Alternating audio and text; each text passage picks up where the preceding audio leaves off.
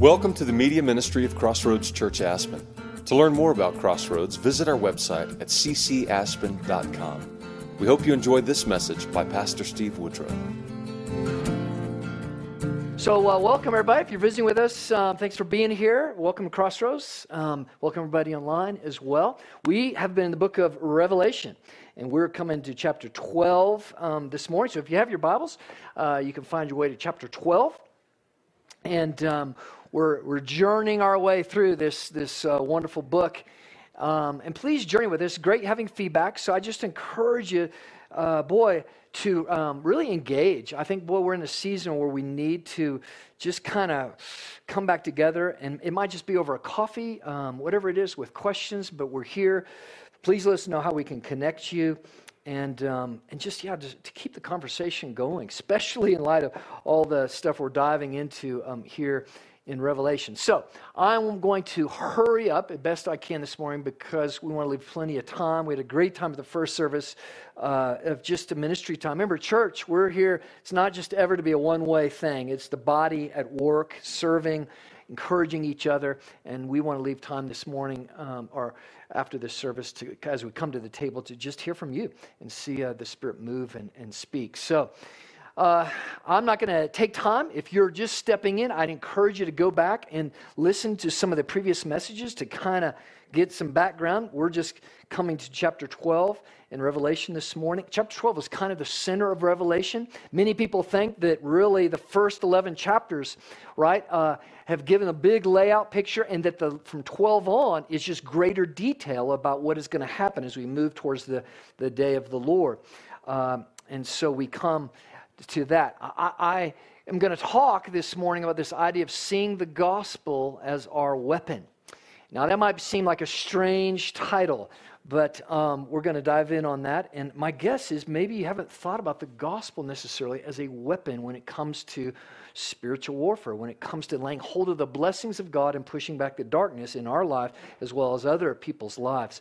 Um, so that's kind of the theme we're going to go at. I just want to step back to last week, a couple things here um, and a, a little background. We gave this last week for you to think about.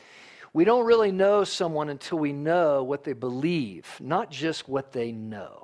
I hope you'll take that and really think about it, especially in this time of kind of regathering of, of all the, the confusion in our culture, everything that's going on, and in a time of really taking relationships serious, thinking about, wow, what is the quality of relationship and uh, in, in my life?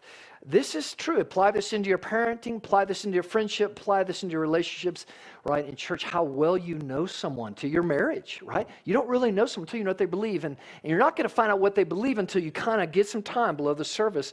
And uh, for that's what gives us our vows. That's what really makes us tick in the sense of what are we committed to? What do we really um, believe? And uh, this is just an outline. Uh, all five of these things are prominent in the book of, of uh, Revelation. So we're coming in and out of, we'll uh, deal almost every week with some aspect of each of those five things. I give these to you just to kind of hold on to them. And if you're here or watching online and this revelation is like, whoa, you've never, I talked to someone in the first service and they, um, they were from a, a church background that was very liturgical, growing up in the church entire life, never have heard the book Revelation. Not once entire life in the church never heard of this book. This is the only book, remember, that comes with a promise to those who hear it, speak it, and keep it a blessing from the God, a unique blessing. And uh, it, to, you have to bring everything to bear. This book is only understood if we take and understand the Old Testament, because everything in Revelation, the only way to understand it is to understand the prophecies in the Old Testament as they come into fulfillment in the sense of the, the final end of God's grand plan of what He's doing. And so I, I just, uh, on these things, if you're kind of seeking and wondering, I give you these other questions. We talk about the presence of God. We're going to talk this morning about the restoration of the presence of God in the church today. But the question ultimately is are we going to seek Him or not? Are we going to seek God or not? And, and I give that question to even us who have been in church forever, especially now as people are scattering. Are we going to seek Him or not? And um, again, the context of Scripture, there is no seeking of God um, uh, uh, in this individual path without also being a part of the people of God. And um, and that's also just a question when we journey with people is just we're trying to get below the surface. Is there a desire to seek God? right? And if there's not, the Bible tells us to move on, right? And to say, listen, I love you, I'm going to pray for you, but we move towards hunger. God, show me. And the ones that where there is no hunger, maybe we might have a family member, might have people close to us. We labor in prayer. God, stir their hearts. Stir their hearts for the things of God. Stir their hearts for a hunger, right, for God. Power. Hey, what power are we depending on? The whole revelation comes with this uh, greater understanding, and we see an empowered church that's able to stand against intense persecution, who understands life in the Holy Spirit and the power of God. And just a question, right, was what, I mean, what power? Just journeying with people, what power are they depending on? Right, for all the big things in your life, yourself, uh, man's technology, you know, uh, but there's a God who gives. In his church, folks, the defining point of the early church is to be people of the Spirit. People who are defined by the active manifestation of the Holy Spirit when they gather together. Understanding we are temples of the Holy Spirit, Spirit's in us if we know Jesus, and there is to be evidence of that, right? Is the Spirit is the one we're to serve by the Spirit, not by the law, right, anymore. Prophecy. What's your message, right? What is your message? And um, what is it you're excited about, right? What is your, your message? Everybody should have a message. And uh, the book of Revelation, as we've been talking about, brings to clarity, folks, a greater understanding of our identity of, of, as followers of Christ, as prophets and priests, and those go together. And um, I know those are big words. We've been breaking that down, what that means. But God never intended for there to only be a certain a level of priest or prophet. The New Testament comes with this blowing open of the Holy Spirit. Every believer, the priesthood of the believers, to operate in priestly activity and relationship before God, as well as to grow in prophecy. Is why Paul says, especially pursue prophecy, right, in 1 Corinthians 14.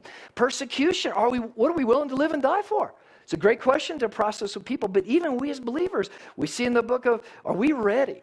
Are we ready to make a stand what we see, what's coming towards us? And I don't have to tell you, right, in our own environment here, in our own culture, there is an escalation in the hostility towards everything Jesus. I just, think, I just challenge you bring up the name Jesus in a school board meeting, bring up a G, name Jesus in a political discussion, bring up the name of Jesus in anywhere in public today, and you will experience hostility, I promise. It's a different ballgame, and uh, we better be ready for it. We, hopefully, we'll have a revival, things will shift, but we don't know. We know that the Bible says, boom, as it comes, there's going to be this clash between two kingdoms, right? Ultimately, in the end, and ultimately, paradise. Man, what's our eternal hope?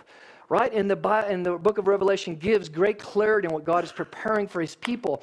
And remember, back to Ephesians 1, God's grand purpose through Christ Jesus is to unite all things in heaven and on earth together again.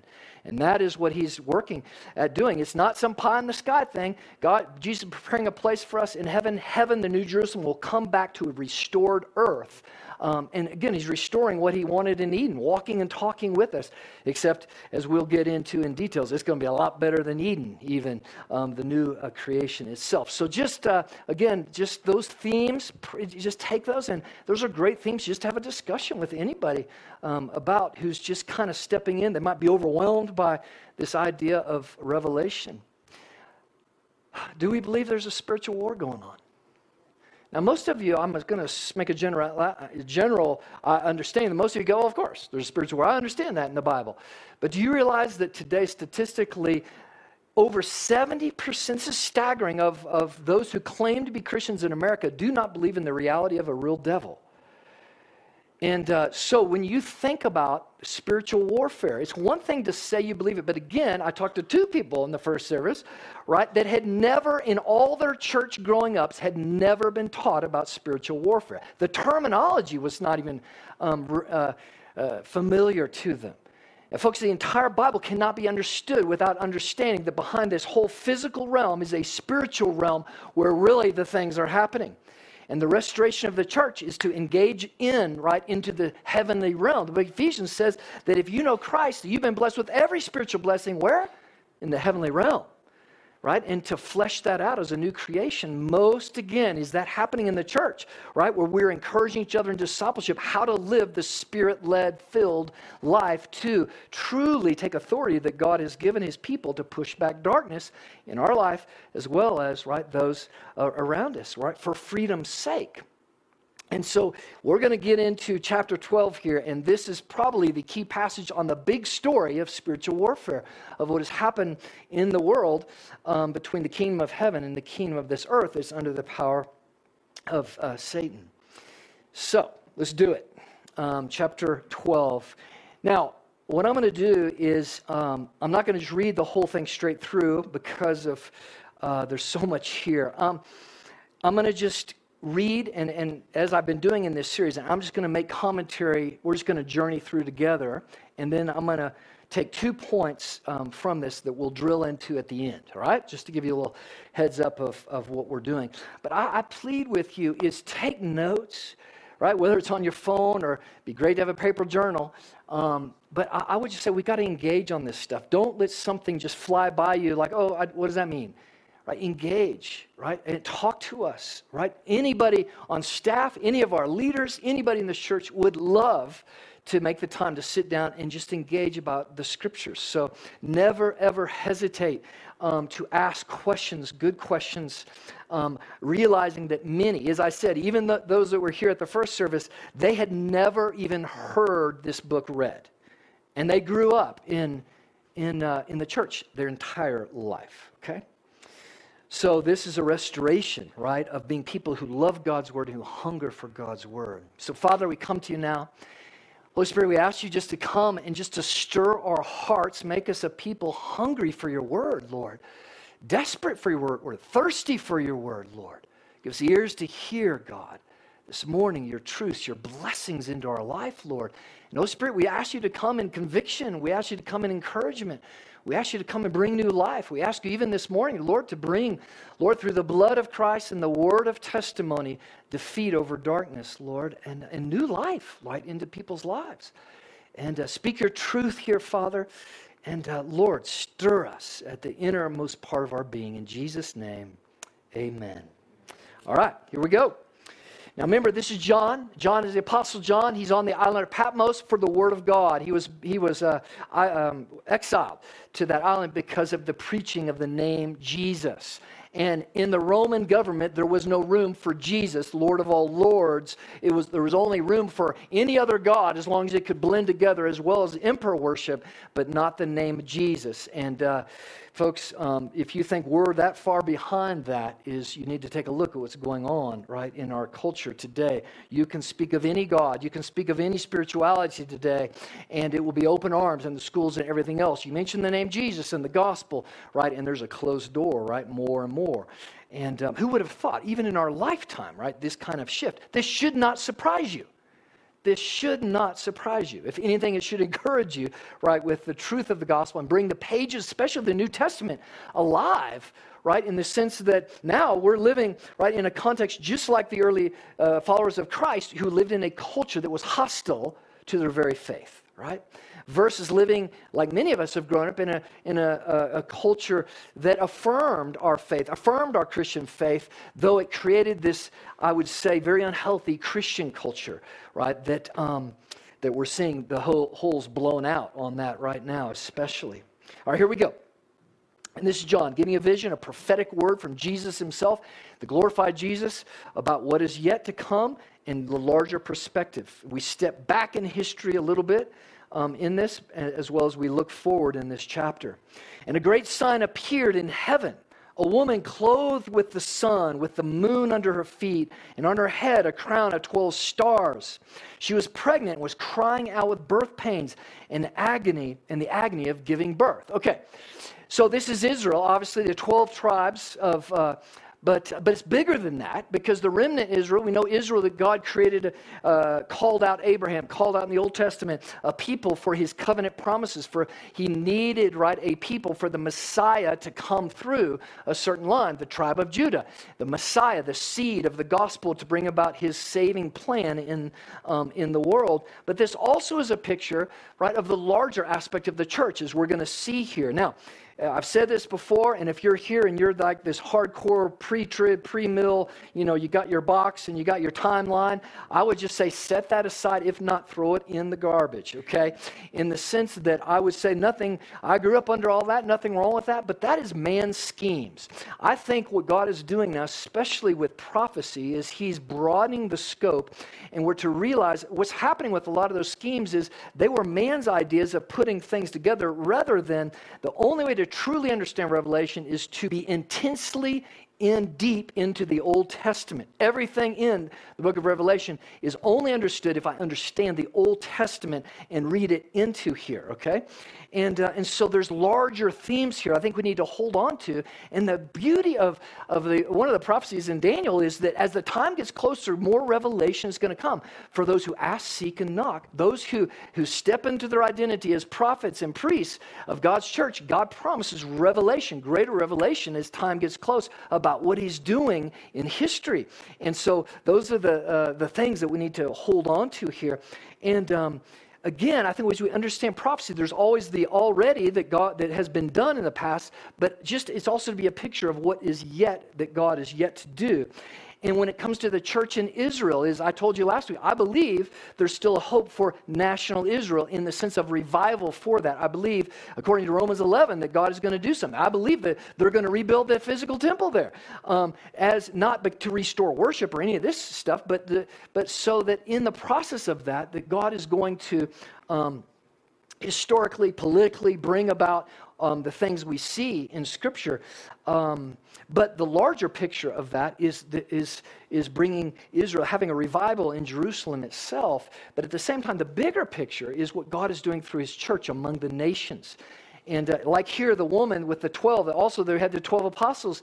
This is a, a bigger picture. All through the, the uh, Revelation, um, when we see this imagery, it is also, it's all the people of God. It's the remnant of believers in Israel, as well as the remnant of believers among all the nations of the world, makes up, right, the church, the remnant of Israel that uh, is spoken about in Romans 11. And we, if you want more of that, we talked about that last week and the week before um, as well. Verse 3.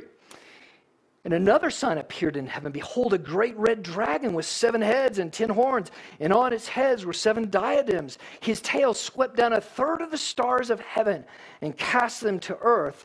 And the dragon stood before the woman who was about to give birth, so that when she bore her child, he might devour it. So, this red dragon is obviously, this is Satan, and later in this chapter we'll see specifically that um, he's revealed as that. Um, the red is, you go to chapter 17, back to chapter 6, and uh, red as the scarlet harlot that we'll get to, uh, Babylon, the city, the world system. Um, it talks about the red is the indication of the persecution, devouring the blood of the saints, basically, um, the martyrs, martyrdom of the saints. And uh, so that's the imagery as well as the red horse in one of the earlier um, uh, judgments and uh, in the seal judgments um, as well. So, um, this idea of his tail swept down, this is a big verse, a third of the stars of heaven and cast them to earth. Obviously, this goes way back to the beginning because you know that in the garden, God created everything good, but there's this serpent right, who's tempting Eve. Well, how did he get there? How did he get to earth? So there was some fall. Satan, at some point, we know. You could take Ezekiel 28, you could take um, Isaiah 14, the talk about the fall of Satan before, at the very beginning. Um, and at that time, he swept away the, um, some of the other angels, um, the evil angels. Um, but also, what we see in Luke 10, right, Jesus tells the disciples, right, he, he engages them and says he saw Satan falling like lightning as a response to the disciples coming back and reporting the glorious testimony of them pushing back the darkness and bringing um, de- deliverance to people who were demonized. And so this idea of Satan falling, it, it has specific thing back in the beginning, but also it's a picture in Revelation and the New Testament of any time that the power of God pushes back the darkness and limits the power of Satan. And we'll talk about that um, in a little more uh, detail here in just a second. And the, the casting of these, the third of the stars swept, um, you know, stars as imagery for angels. Um, and so that's what that's referring to. And the dragon stood before the woman who was about to give birth, so that when she her, bore her child, he might devour it. um, obviously, this is the birth of the Messiah. This goes back to Jesus' um, uh, birth, right, through Mary, and we know the spiritual warfare going on. You, you very rarely hear about it in Christmas time, do you? About Herod and slaughtering of all the children. At the time, there was a ugly, dark, bloody, horrific spiritual warfare that uh, that that um, affected right what was going on in the world in history around the time of Christ's birth. And uh, he goes on here to say that she gave birth to a male child. One is who's to rule all the nations with a rod of iron.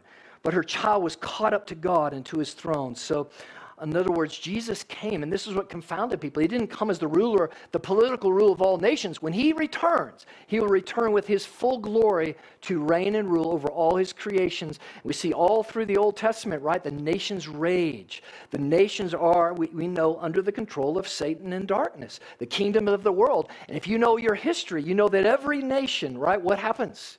What happens when men get power? Right, over a period of time, it never goes well, right? In other words, the nations rage. In other words, they, they uh, ultimately will push against um, the kingdom of heaven and the kingdom of God and the rulership of God over them. And just look at our own culture, right? Is that people want, we want to rule. We want uh, the metaverse, right? We've rejected everything, the, meta, the grand, glorious stories of the metaverse, right? Which is this big overarching story that makes sense of everything. We as a culture, we've taught our children now decades, no longer any grand story you're a part of, right? You're on your own to create your own, actually. And so, uh, what are we doing? We got the metaverse coming out, right? Creating our own universe, our own system of reality to understand things, rejecting God and His uh, plan and His purposes completely. And that's permeated, folks, our education and our, our culture more than we would really ever, ever realize um, this going on. But it says he is to rule, right, with, uh, with a rod of iron. Um, but his child was caught up so to God and to his throne. So Jesus, as resurrection, went to the right hand of the Father, awaiting there for his church, right? And, and listen to this. It says, And the woman fled into the wilderness where she has a place prepared by God in which she is to be nourished for 1,260 days. Wow, a lot here. Um, what I'm going to break down here in a minute is our understanding of church and the gospel. And what I would say is the book of Revelation, more than any other book uh, in the Bible, it challenges our understanding of church. And if there's ever, and challenges our understanding of what the fullness of the gospel is really all about. And if there's ever a time that we need right now in the church to restore a healthy understanding of church and a healthy understanding of the gospel, it's now. And this, um, everything you read in here is going to challenge everything you've been taught and, and to understand about church. And what we're going to see, right, is how much of the world, how much of business, how much of entertainment, how much of consumerism, how much of all that has actually impacted church rather than the gospel, rather than the, the scriptures, right, themselves. How much of our therapeutic culture and, and to go down the list of self help and everything else has actually impacted how we share the gospel, how we understand the gospel, rather than this glorious, powerful. Paul says, Man, I'm not ashamed of God. It is the power of God for salvation. And that word salvation, sozo, means healing, deliverance. It's this vast, glorious picture of what God is doing. In other words, all things are possible with the power of the gospel. When the church and believers wield that glorious good news in a healthy way, all things are possible. There is no darkness that can stand. That is not the gospel that is being mainly preached, right, today in our culture. Hence, why we do not see the radical, radical testimonies that we've seen throughout history at different revivals where someone meets Jesus and their life is changed. It's not this therapeutic, well, I got him, he needs help. I need Jesus to help me in this tough time. That's not the gospel. That's not the power of God working. That is some other thing working, folks, and we got to call that out. We got to call it what it is. When Jesus, when somebody meets Jesus, everything changes. Doesn't mean we stop sinning completely, but it means, man, I was this, now I'm that. And if I don't have that turn, if I don't have a radical experience with God, we have got to question the reality of that experience, right? And uh, that lends us, leads us into really understanding the fullness and the power right, of, the, of the gospel that Paul talked about. Otherwise, we've watered it so far down. Most people, it's no different than some psychology, self help, you know, wonderful little thing over here to help me out right today says the woman who fled into the wilderness. Folks, wilderness in the Greek, this name is Eremos. And, uh, and it says that she had a place, and the Greek word there is, is topos. And we'll come back to eremos topos, which is technical language that Jesus has used. When it says that Jesus got up early in the morning, went out to a solitary place, eremos topos. And uh, we're going to talk about the, this place prepared for the woman, for the church, for the children of God, right, is actually the sanctuary of God and the power of wilderness that it protects from protection right? Um, and, and it's a strengthening time in the midst of trials. 1,260 days. Folks, we talked about Jesus, uh, this 1,260 days, 42 months, three and a half years. Um, this is language all here. You have to, to go back to the book of Daniel to understand how this is used. But nowhere else is it so clear that this time period is not some technical thing, the first half of tribulation versus the second half, though there might be something to that possibly. We'll see what happens. But um, and again hey if G, if there's a pre if there's a pre-trib rapture amen right? But uh, i'm not banking on it because i don't see it clearly in here. We best be ready right? Um, is what the scripture has to to say. But that 1260 folks jesus ministry was three and a half years. You watch throughout scripture. Is a time period that's prophetic and powerful. Right now we are in the midst of the mo- this 1260 day period that is prophetic for the strengthening and the persecution of God's church and the mission of God's people to take this good news to the nations until Jesus returns, right?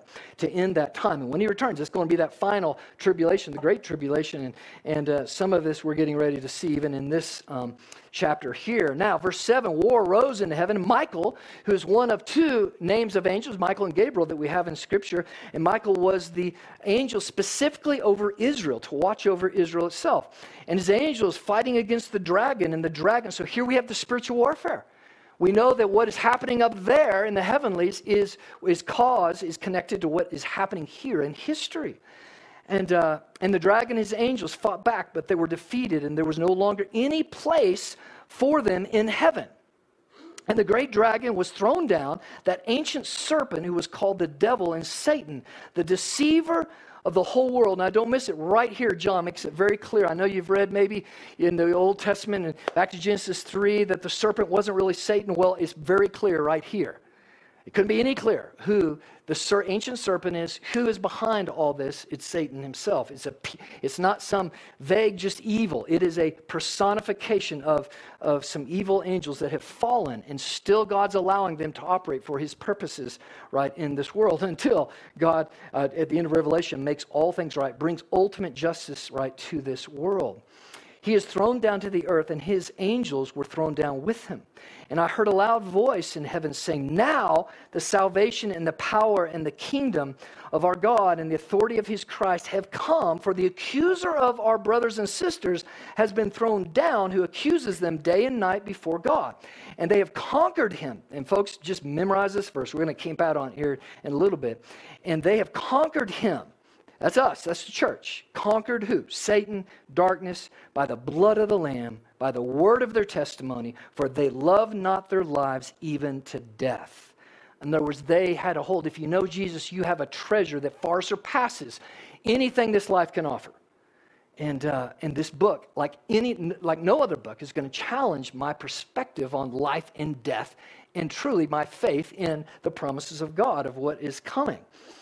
Um, Therefore, rejoice, O heavens, and you who dwell in them. But woe to you, O earth and sea, for the devil has come down to you in great wrath, because he knows that his time is short. Now, this, this is speaking about, and there's all kinds of discussion. When did this happen? When was Jesus, when was Satan cast down like this, where he can no longer accuse the brethren? And um, I, I, think it's pretty clear. We have Job, right? You have Zechariah, you have Old Testament where Satan would come before God in heaven and accuse. His role is the accuser, he is the deceiver of the nations. He begins with deception, like he did in the garden with Eden, with uh, Eve, and then he moves to full on, not just deception, but absolute, um, right, coming in and oppressing, right, people uh, and accusing um, us that we're not worthy of his grace. And uh, we're going to dive in on that in just a second here. Therefore, rejoice, O heavens. Um, he's coming down, um, you who dwell in them, but woe to the earth and the sea. The devil is coming down. In other words, this is a vamping up of spiritual warfare, spiritual realities, of demonic attack and uh, in the world, which we already saw that in chapter 9. There is, as the time gets in, in other words, and folks, I, again, I, I, t- I talked a little bit about this last week, but just look at what's happening in our society, right? Is we had a covering, we had somewhat of a covering, and, and the restrainer has been lifted, right? Well, our nation is quickly moving into the same that you would see in many third world countries blatant oppression, blatant spiritual warfare, and demonic stuff uh, just rising up at all new levels. And that is going to happen around around the world as, as we get to um, the end. And Jesus promised it, right? He said there will be more false prophets, false teachers that will rise up, that will lead many astray, and they will do mighty signs and wonders, right? Um, so that is coming, and we see kind of the beginning stirring of, of some of that that's taking place now. Again, boy, can we have a revival and turn things back around for a, a dispensation of grace, of, of a time? Sure. We don't know, right? Um, until God reveals uh, as things get closer. And when the dragon saw he'd been thrown down to the earth, he pursued the woman, right? Israel, the remnant of, of Israel and the church, who given birth to the male child. But the woman was given two wings, and this goes back to the Exodus, same language. When they were saved out of Exodus, they were given two wings to go into the wilderness to meet with the presence of God. So, wilderness language, eremos, we're going to tie that in here in just a second, is technical language of being a temple, being the presence of God, to, for the strengthening of uh, each other, for to be able to take what? The heat, the persecution, right? To be a faithful witness. To the place where she to be nursed, for here it is again, a time and times and half a time, that same technical prophetic language for the 1260 days. The serpent poured water water like a river out of its mouth after the woman to sweep her away with flood. But the earth came to help the woman, and the earth opened its mouth, swallowed the river that the dragon had poured from his mouth. Anytime in prophetic language you see the mouth, you're talking about words. And so, again, this is the, what is the, the enemy's primary thing is accusation, condemnation, and deception right in, uh, into the world among the nations and in our individual lives as well and this is exactly how we're going to get to the mark of the beast is the only way somebody can take that mark is they've been deceived radically deceived blinded right by the powers of the world by the enemy that they're going to actually believe um, that and take hold of the world. Rather than god's grace his mercy his love the free gift that is offered in christ we'll get into more of that in just a second. Then the dragon became furious with the woman and went off to make war on the rest of her offspring. This is all those to come to jesus later on on those who keep the commandments of god and hold to the testimony of Jesus. And he, that is Satan, stood on the sand of the sea. Um, the showdown is taking place. We're getting ready to vamp it up here, all right? All right, so just because um, I want to leave time for us to participate, uh, a couple things this morning I want to drill in on. First one is Do we see the church as the sacred place of God's presence, where we are strengthened and protected during trials and persecution? What's your view of church? And what we know, what's going on in America right now, is there's not really that great view of a church. For most American Christians, church is optional. That is not the case in the book of Revelation. You won't survive without being intimately connected to a local body somewhere. It's not an option. You can't just disappear for a season or whatever it is. I'm going to say it as clear as I can because we need to hear it today as God's people. Is what has happened over the last couple of years has just revealed the weakness of the church, the weakness of faith, the weakness of our understanding of actually the gospel itself. And this needs to be restored. Uh, and part of that restoration is God wants to restore his presence back at the center. What have we done with church? We've brought business models in. We've brought a thousand different things. I plead with everyone, right, is, is let's make sure to take some time. We, Jesus said we need a new wineskin for this thing. Don't use the old methods. We need something new. We need something new that honors the presence of God ultimately at the very center of this because Ephesians tells us that when God's people gather, it is the temple of God. God's presence is here, and He's building it up, right? And uh, there's a special aspect of His presence when all of us gather as the church. We are a temple uh, in, alone, but we're called to come together and build one another up as the uh, temple of God. And God promises His presence, His radical presence there. And so I think we need to evaluate everything, right, uh, along those lines. And and this idea of wilderness and place um, there's just so much here. Um, but but this, this eremos topos, this wilderness place, you look through the Gospels. Jesus what did he do? He got up early and he went to eremos topos, a wilderness place, to be with the Father, to strengthen him, empower him, that he might step back in, right, to the world and carry out, as he says, I, he did nothing he didn't see the Father do. And this language of the church being nurtured and protected in a place of wilderness for a period of time is God longing his people to come into sanctuary with him. To eremos topos, like Jesus model for us, right? To be in a place where his presence dwells right? And, and where he wants to nurture and strengthen his people, right? For a season. It, it, the church gathered on the earth is an expression of the presence of God and what is happening in heaven. And that's all going to be coming together, right? And we see in the Bible, right? Has the bride, we get further into Revelation, is the bride made herself ready? Is the bride ready?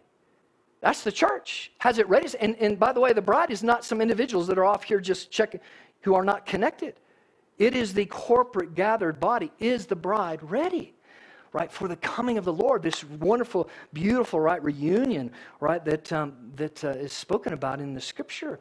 And uh, so I, I, just throw this out, this, this wonderful language, right, um, that we see in the scripture, this God desires, right, to take us. And the wilderness is a time of trial, strengthening, but it's also protecting time. And, uh, and that's where God wants to meet us. God called the Israelites out of Egypt, right, to meet with them, put his fire of presence right in the center of them. He's calling you out. That's what church is. And wouldn't it be radical? So I just throw this idea out. What would happen in the church in America today? Let's just take our own context. Here at Crossroads Village Community Church in Houston.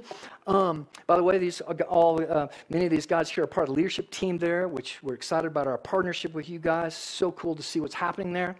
Um, and boy, we need that. We need partnership like never before in the gospel. That's how Paul used it, um, you know, uh, in the New Testament to partner with one another for the gospel, the strength and encouragement of each other in different contexts around the world. But what would happen as we think about the presence of God? What would happen if something changed? If everybody that came to church, right, realized I'm coming to meet with God, God's presence is there. What would happen to our children? What would happen to families if we were taught? early on that, hey, we go to church, God's, God is there. That's where he bestows his favor. That's where we hear from him. That's where he brings new life into us. We are gathered there to what? Is it Romans commands us to bring a living sacrifice before God as his people, right? To be the temple and to realize at the center of this whole thing, man, I don't care how fancy or good the music is or, or the preacher, any of these things, is we're going after the presence of God. And when we come together and we honor him, I put him at the center of this thing, guess what? He moves. He manifests himself powerfully with the Holy Spirit in a powerful way. Not just on people on stage. It should never been that way. And this is what we're going to unleash to you, is it's the body at work and that's why he gives all the spiritual gifts out there, especially the nine in 1 Corinthians 14, is to be used when the temple gathers together to build up one another, right? And to realize God is among us.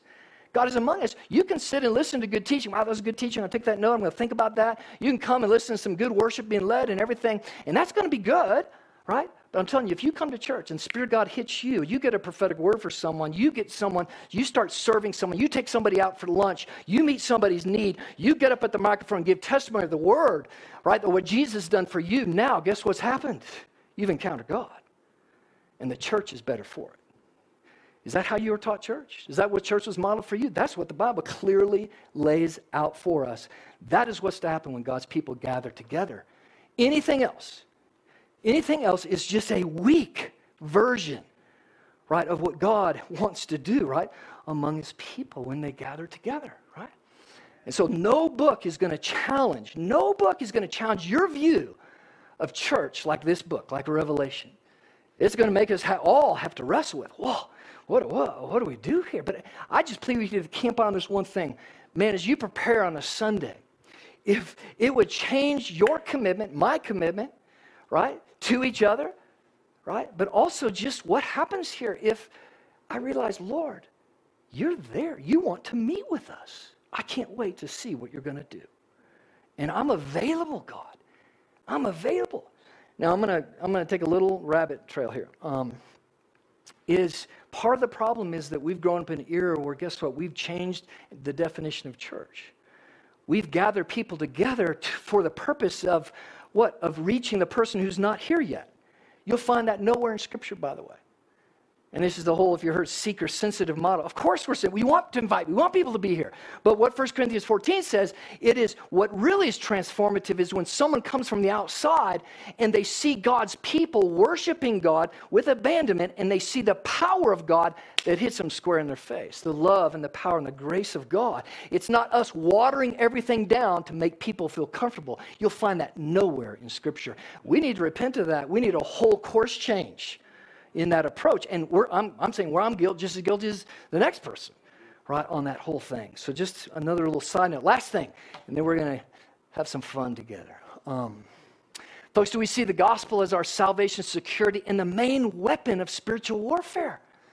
Man, no book challenges our view of the power of the gospel like this book does. And the gospel is the primary weapon right? To use to push back darkness. And what we just read about is that the enemy, he is used to accusing. Now, the beauty of the cross and the resurrection, Jesus defeated him, and again, there was a fall of Satan at the cross. He no longer has the ability in the courts of heaven to come to Job, right, or anybody else who knows Jesus and accuse, oh, they don't deserve that God. And Jesus says, My blood has covered them. And when verse 11 says, Simply, they have conquered. They, that's the church, that's us. They've conquered by the blood of the Lamb. Folks, there is power in the blood, there's authority in the blood. When you understand actually what's happened for you, that the authority you can walk in, Jesus says, Now all authority in heaven and earth is mine. Go, church, operate in that right, is there is no darkness in your life. There's no past trauma. There's no excuse we have of looking backwards, right, and, and allowing the enemy to hit us with condemnation, hit us with accusation. We can give him space for that, right? And he'll come. Boy, he'll come and he'll just put us under his hand, right?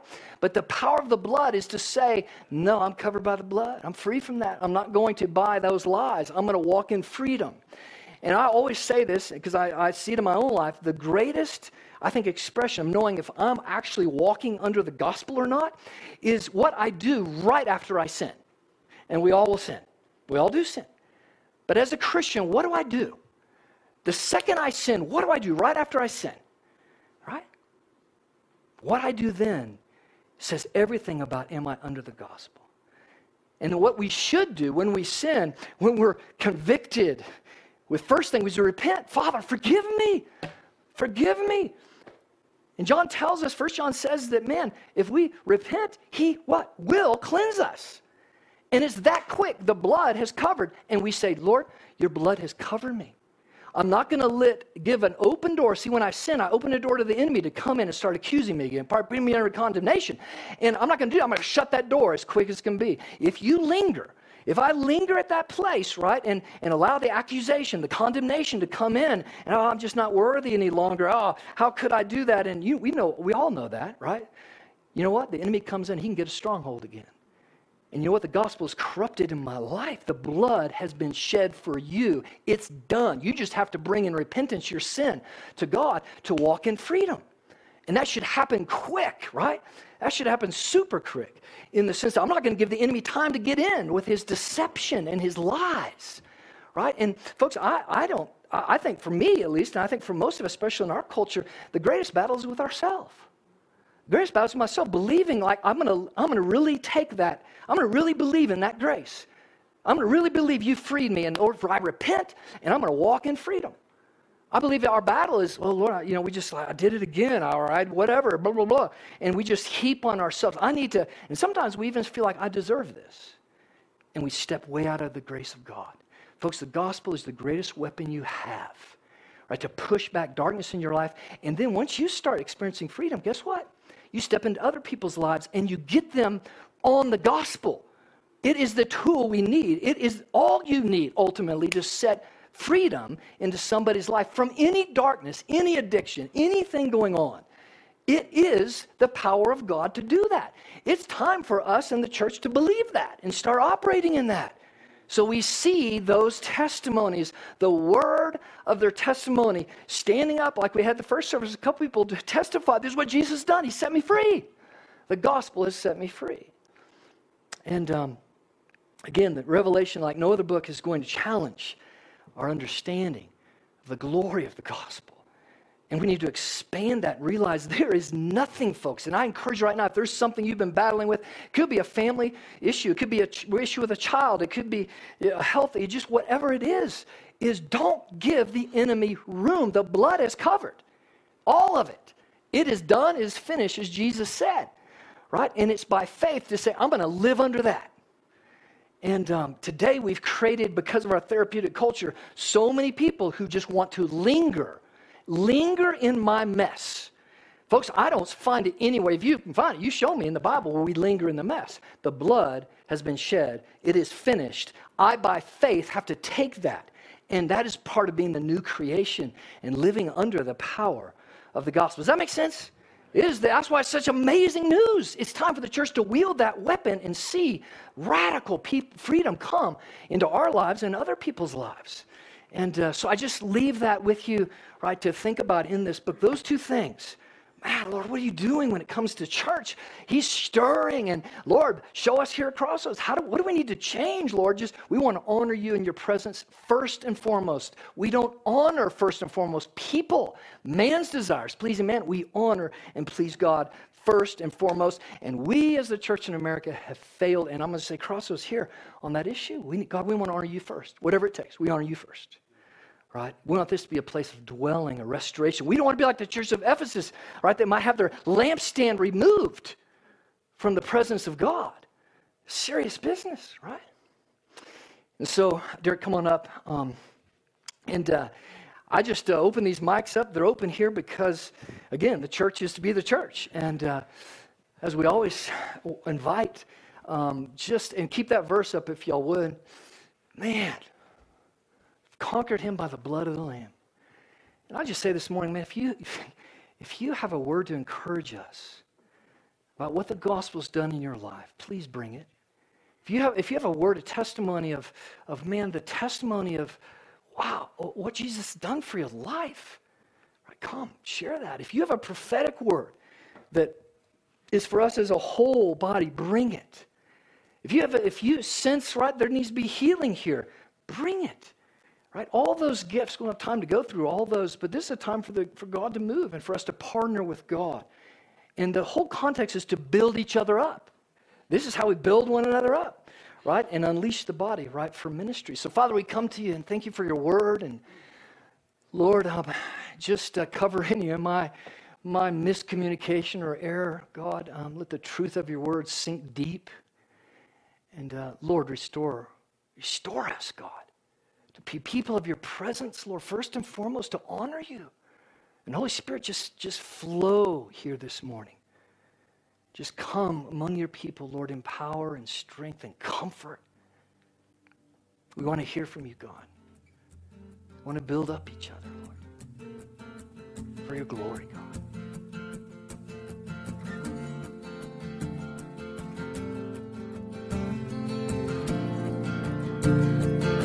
Thank you for listening to this message. To hear other messages or learn more about Crossroads Church, visit our website at ccaspen.com.